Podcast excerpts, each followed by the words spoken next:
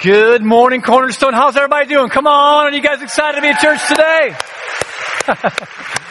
My name is Scott Rogers. I am really excited to be here. And I want to take a moment to welcome everyone who may be experiencing this at the five o'clock service here in Chandler and all of you online at Cornerstone Online.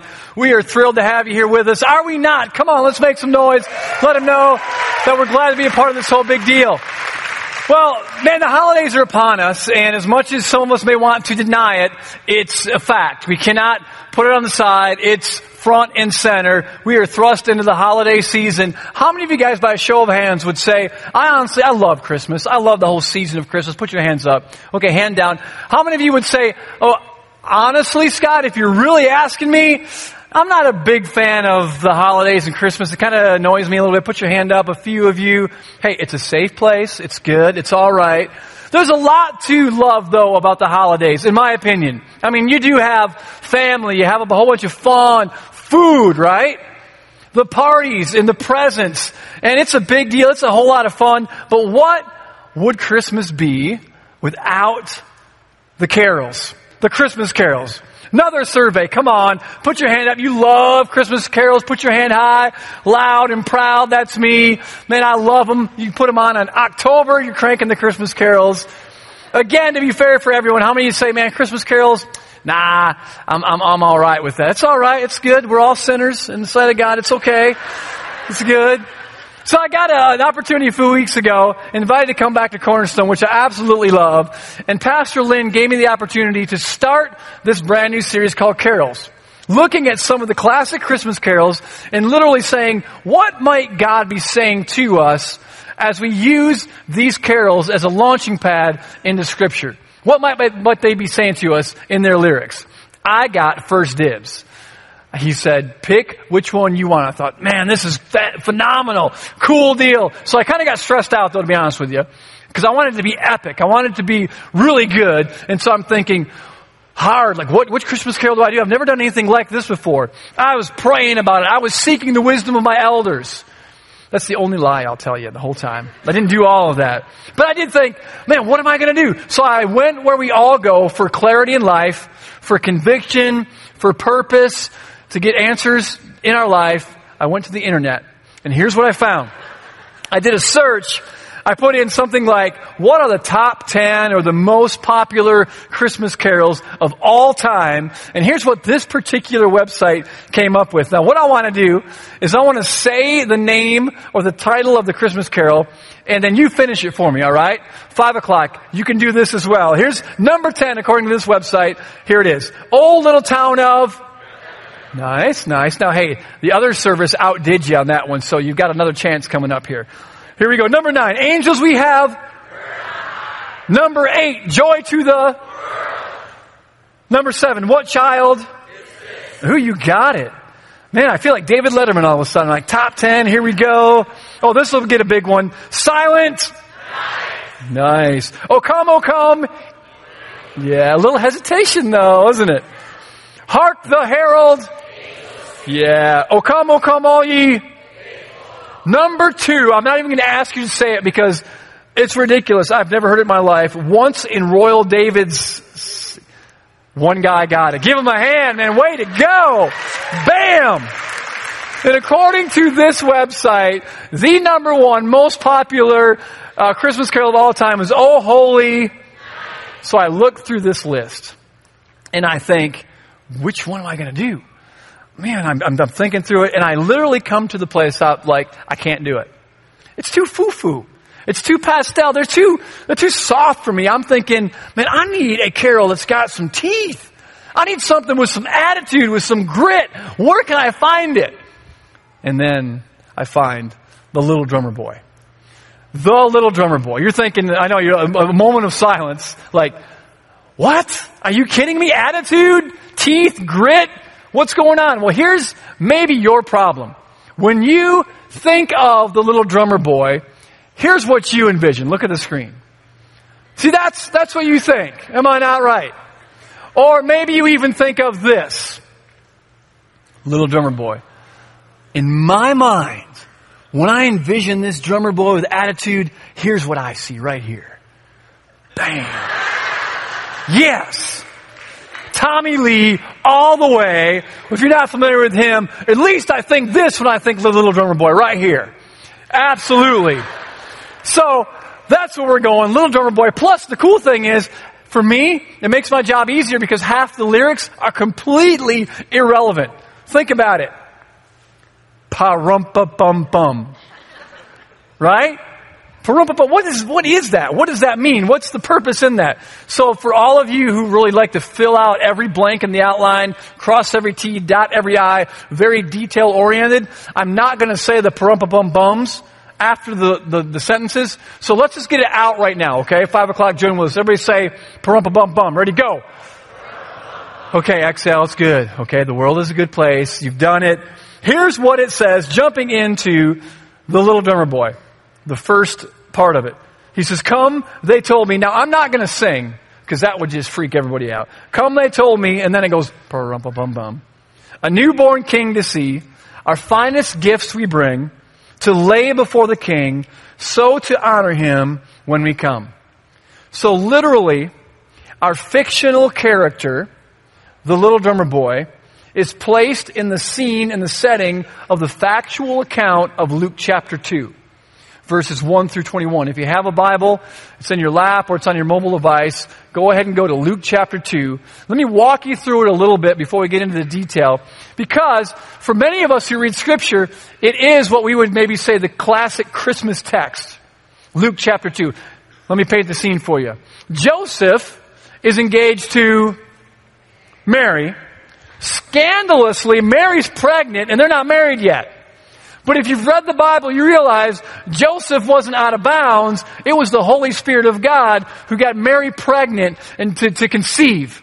So the governor of the region says to everybody, he says, hey, the word is out. I want everyone to converge on the city of Bethlehem, otherwise known as the city of David. We're going to take a census and we're going to count the population. We want to know who's where and what and all that kind of stuff. So Mary is in her third trimester.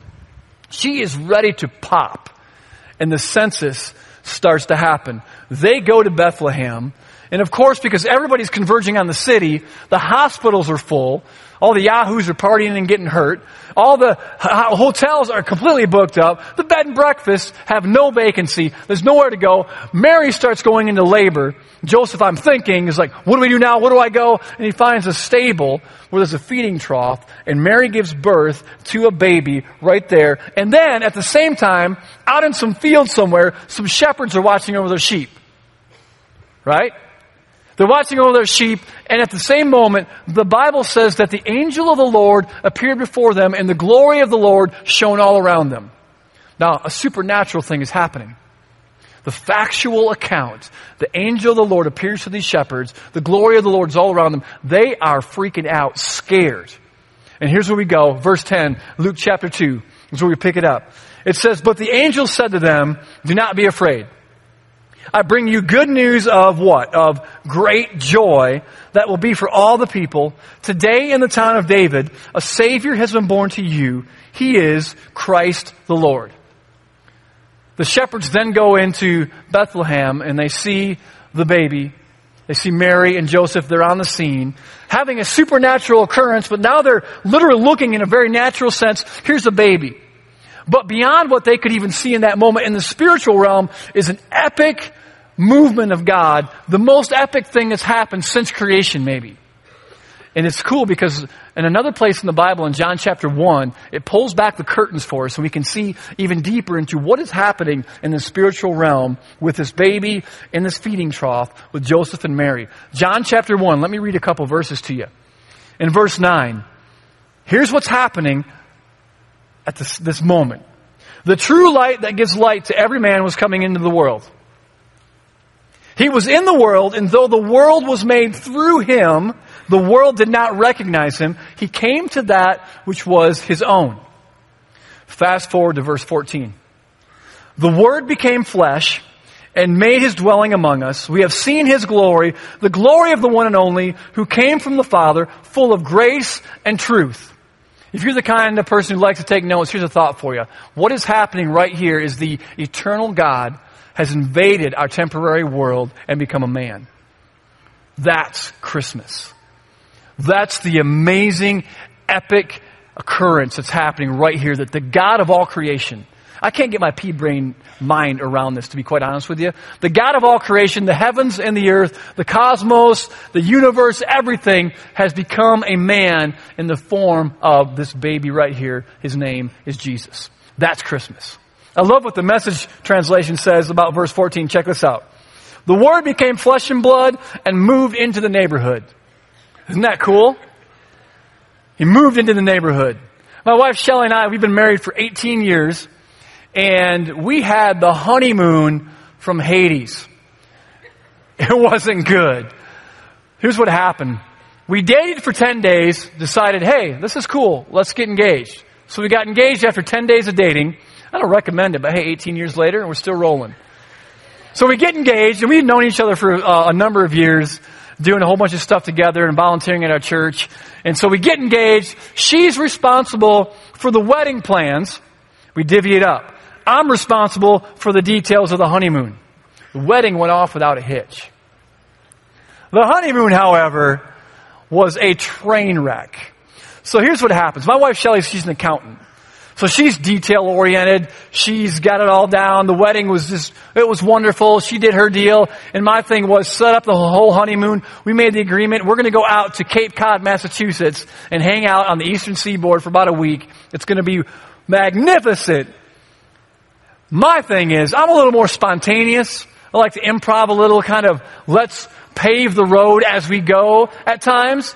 And so our plan was to get into our, our rental car from Grand Rapids, Michigan. That's where we are. We're, we're Michiganders. That's where we grew up. We're going to go from West Michigan out to Cape Cod in our rental car. And as we began, it was about nine o'clock at night after a long day. We're tired and we start on the drive and she says, where are we going to stay? As if it were a surprise. Well, it was a surprise because I said, well, we'll find a place to stay on the way. I had never booked any hotel room for a whole honeymoon. Now, Ladies, you're hating me right now. And it's fair because it just shows you that any guy can stand up in front of a few people and say, uh, I was an idiot. I made a huge mistake. Sorry. All men are created equal. We are idiots at times. Is that fair to say?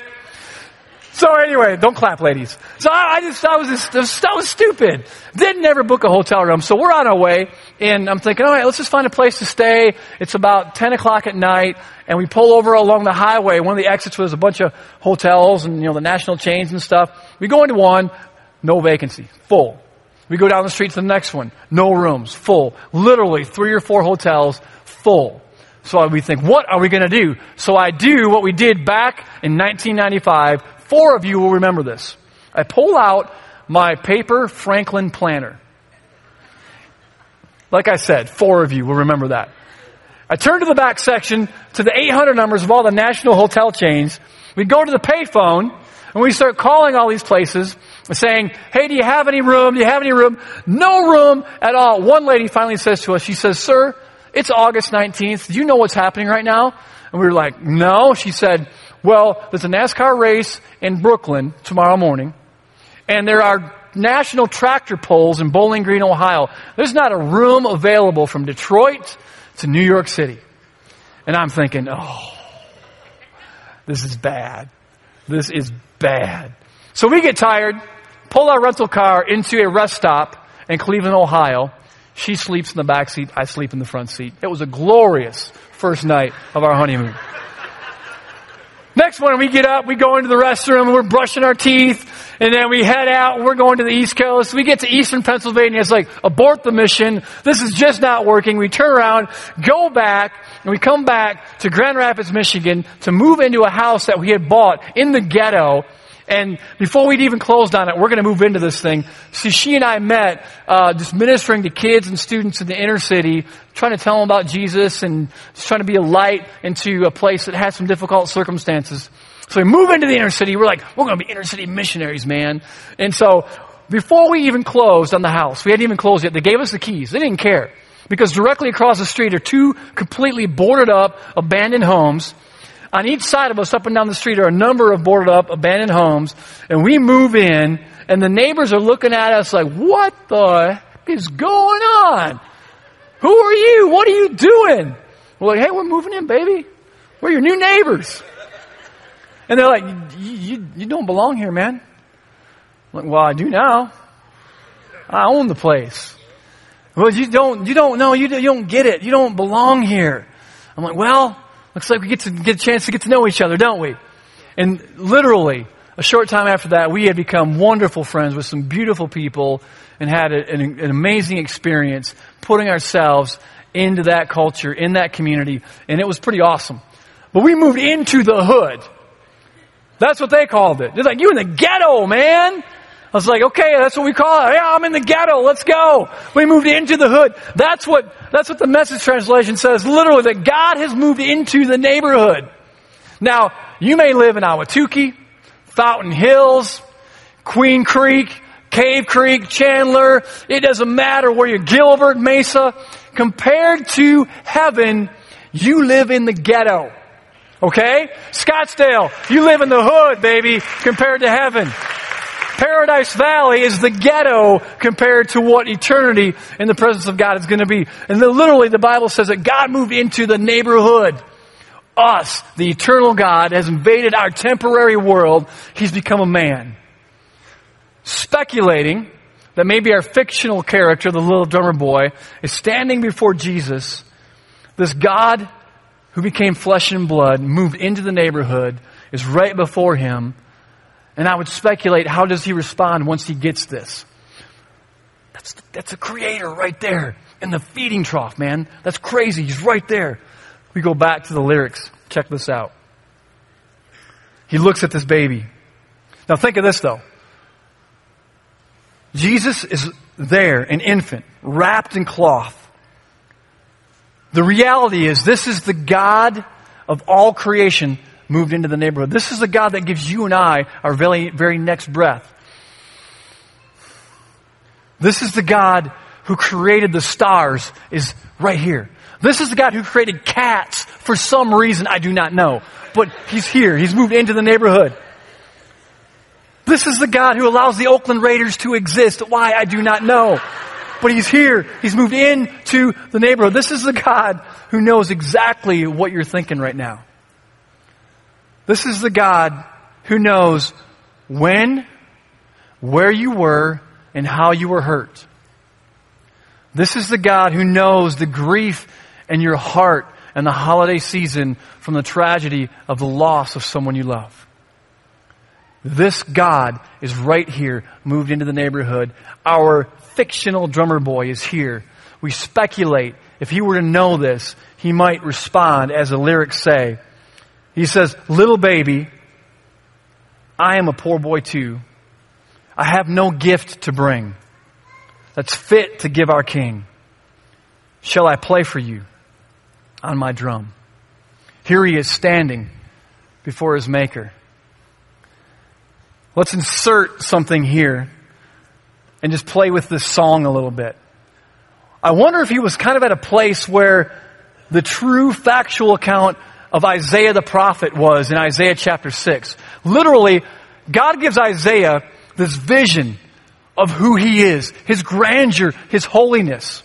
And here's what it says, scripture in Isaiah 6 verse 1. Isaiah says, I saw the Lord seated on a throne, high and exalted. Now try to just imagine this, okay? I know it's hard for us because we are finite and God is infinite. But just think about it a little bit. I saw the Lord seated on a throne, high and exalted, and the train of his robe, it filled the temple. It goes on to say that there were angels in the room called seraphim and describes them a little bit.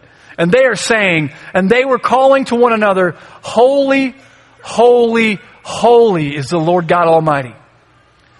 I get this sense here with the emphasis not being like, yeah, God's pretty cool. Oh, that was a cute video. I like that. I don't get that sense that there's kind of this spectator type of moment going on. These angels are literally saying, Holy, holy, holy Holy is the Lord God Almighty. And then it goes on to say this. The whole earth is full of His glory. That's the God who's this little baby who's moved into the neighborhood. Isaiah experiences what maybe if you've experienced a moment with God before, this happens to him. Whenever we see God more for who he really is, we immediately see ourselves for who we really are. Here's what he says in verse 5. Isaiah says, Woe to me, I cried. I am ruined, for I'm a man of unclean lips, and I live among a people of unclean lips, and my eyes have seen the King, the Lord Almighty. Isaiah is in this moment, in the grandeur of God, in His holiness, in God's moral purity, feeling so insignificant, morally exposed. And literally, I would think, the gravitational pull of the holiness of God is pulling him down into a posture of reverence. Scared to death, as we all would be, wanting to run, God affirms him and accepts him and loves him, and so his fear turns into worship in the presence of the Almighty. Let me, can I just talk to you real honest for a minute, or continue to be honest, like as, um, as if I'm lying about something? I mean, I'm a frustrated pastor. Here's the deal. I have heard, I've been a follower of Jesus for a little over 20 years. And I have heard thousands of sermons like this. I've heard probably thousands way better than this.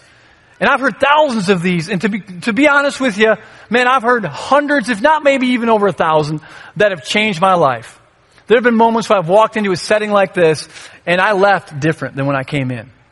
Absolutely. I am a huge fan of teaching Scripture. But at the same time, my frustration right now, just for me personally, is, is, is this. When I read this about Isaiah, so often for me, I've heard so many articulate sermons. Three ways to this. Five steps to this. Seven keys to that. As if we could take a message and take life and just wrap it up in a nice little bow and walk out of church going, oh, now we're squeaky clean and polished and everything is good. And I'm, I'm just not there right now. I'm more like, God, give us a moment like Isaiah has. The dude is undone, man, in the presence of God. My prayer is literally that God would at some point, when I have an opportunity to contribute, that we would walk out of church not saying, hey, what'd you learn in church and be able to articulate it. But we would walk out going, I'm speechless, man. Because God was there and He jacked me up. He messed me up in such a good way. I just so crave that we can walk away not being able to be articulate and just say it was Jesus, little slobber running down your cheek or something like that. God's in the house, man. Think about it. We, we don't, um, we, keep on moving. The little drummer boy. So let's say he's maybe at that place. Maybe our drummer boy's a little undone. And previously he says, the last, in the last part, he says, shall I play for you? I always think that's funny. Shall I play for you? Like, like the dude, he didn't, he didn't expect to be standing at that place that day when he got out of bed or wherever he slept. Suddenly he finds himself in the presence of the Creator. He's like, um, I, I'm kind of, I'm speechless. I don't know. Uh, got my drum. Shall I play? Wipe out? Something like that for you? I don't know. It goes on. It says this. The lyrics say, after he says, Shall I play for you? Me and my drum. It says, Mary nodded. Everybody say, Mary nodded. I guess he needs his mother's approval or something. I don't know what the deal is there. And then it goes on. It says, The ox and lamb kept time. What? He, he goes Pixar on us all of a sudden. Ox and lamb, keeping time. Forget that, alright? Again, this is just the lyrics to a song. But then he goes on, it says, I played my drum for him. I played my best for him. I get the sense that at this point, he's all in, man. He's committed. The king of creation is right before him, and he's committed. He didn't expect it that day. Isn't that how it works, though? For those of you who are followers of Christ and you've had experiences or moments with God, you know what I'm talking about, that are more than the normal.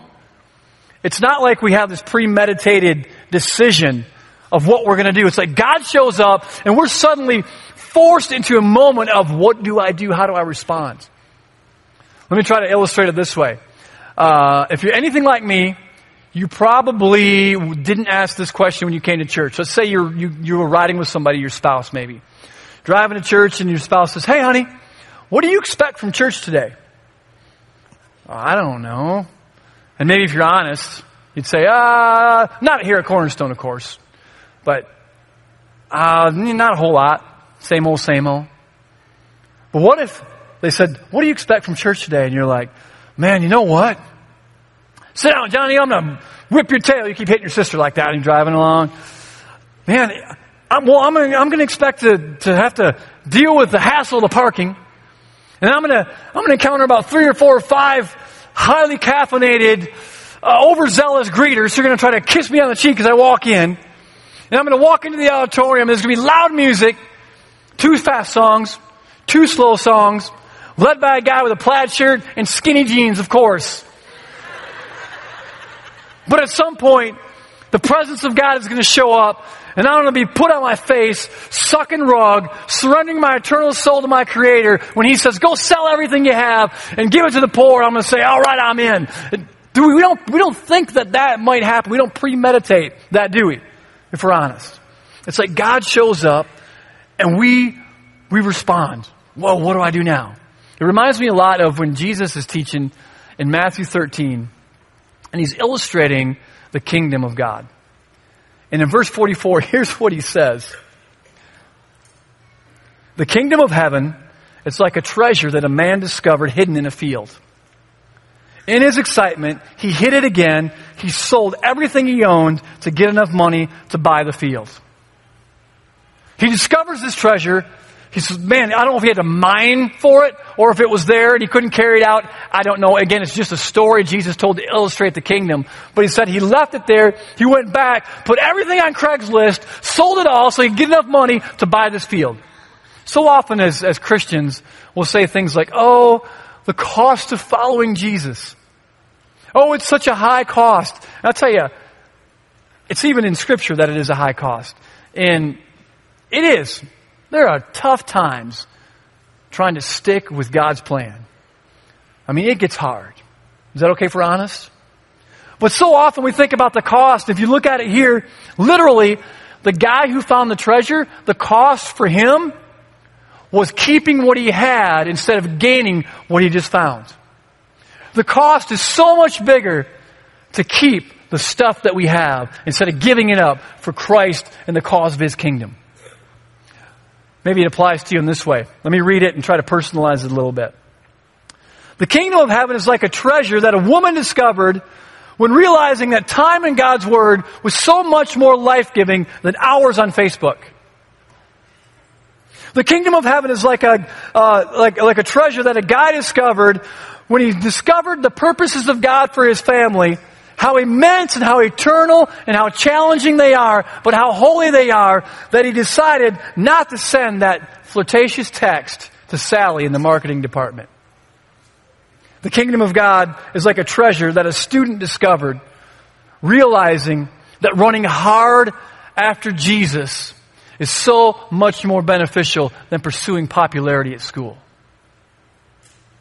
When we are confronted with who God is in that moment, and we see the treasure before us of what He and His kingdom is, we're always challenged to make a decision.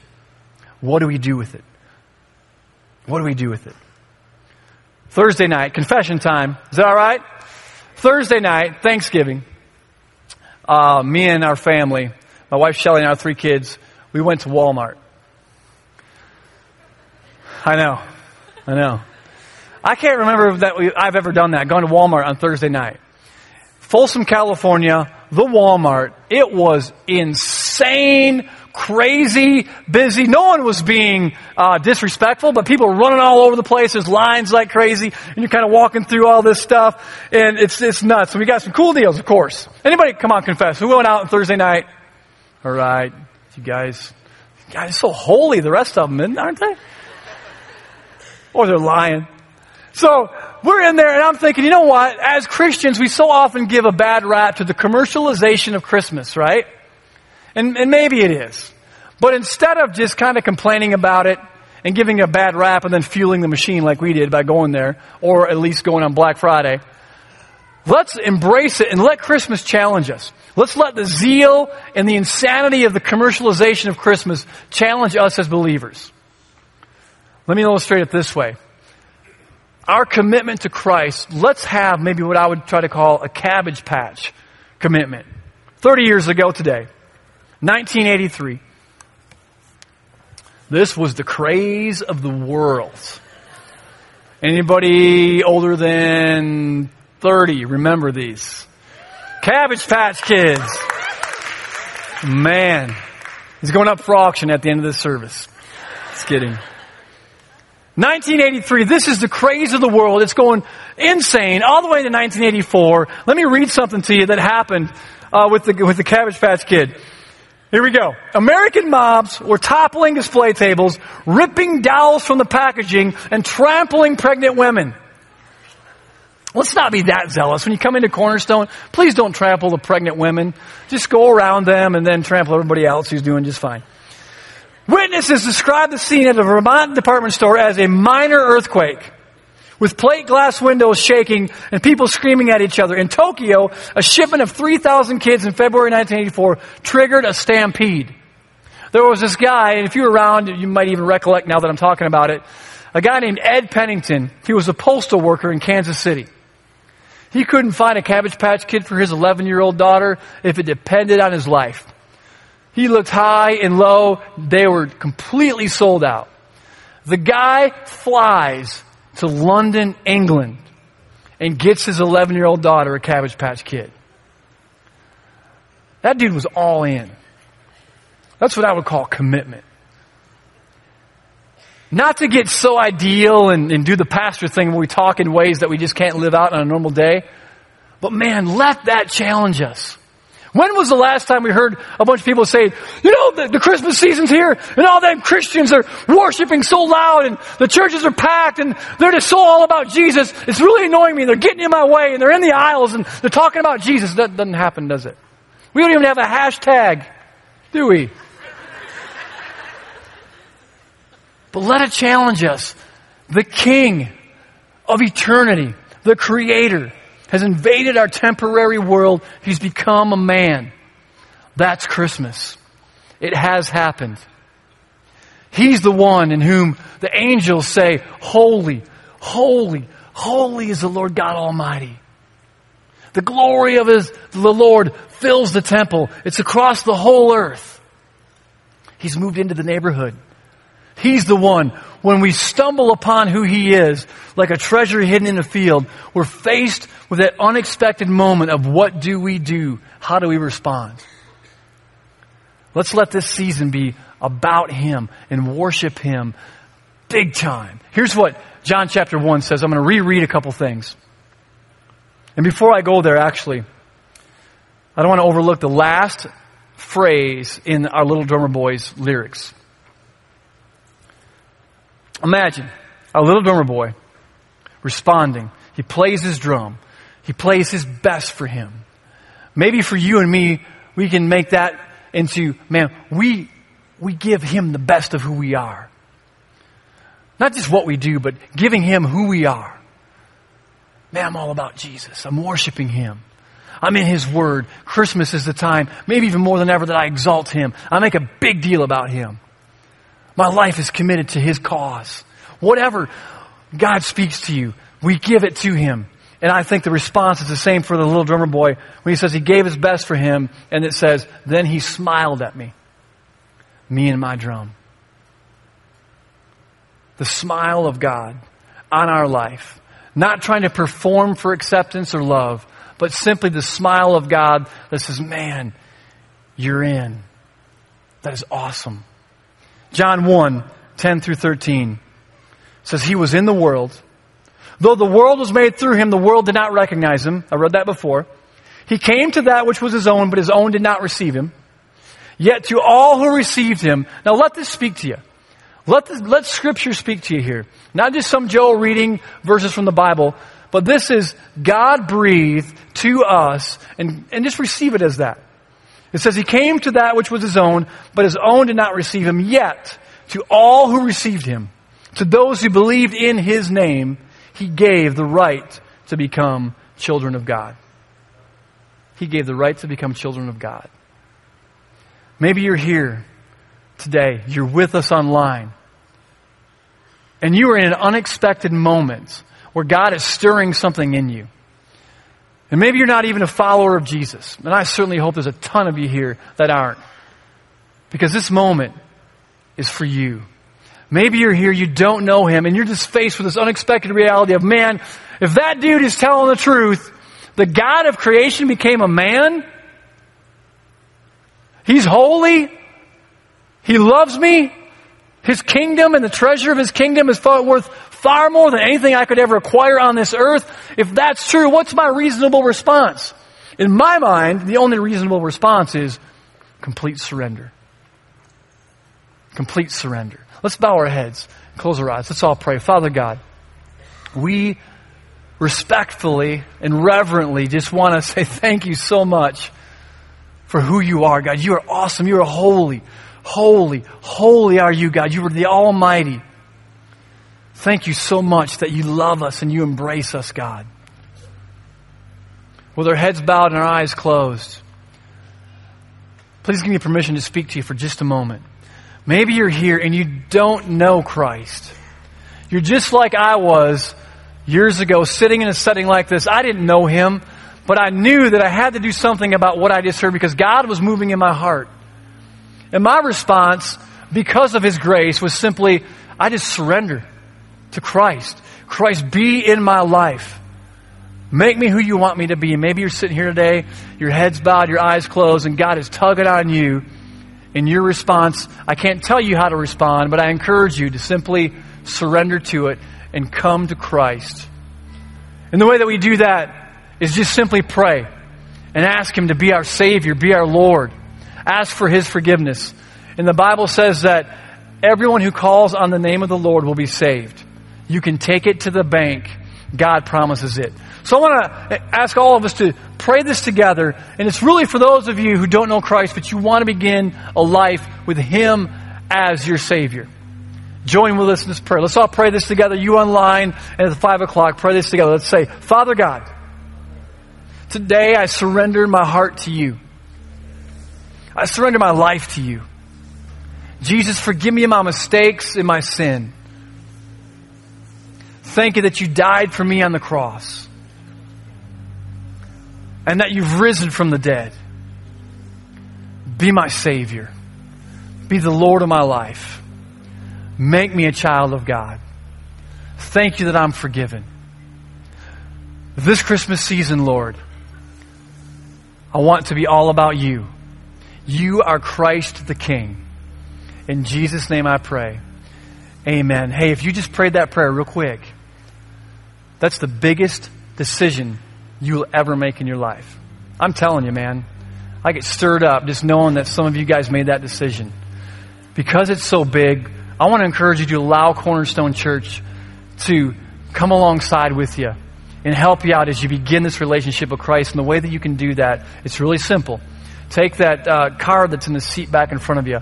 It's about making a decision for Christ. Fill it out on your way out, there's some places to drop it off. Just do that, man. Trust them. It's okay. They're not going to show up at your door and do anything weird or hokey. They just want to help you, pray for you, and get excited with you, man. Let's give a hand for those who made that decision today, guys. Congratulations.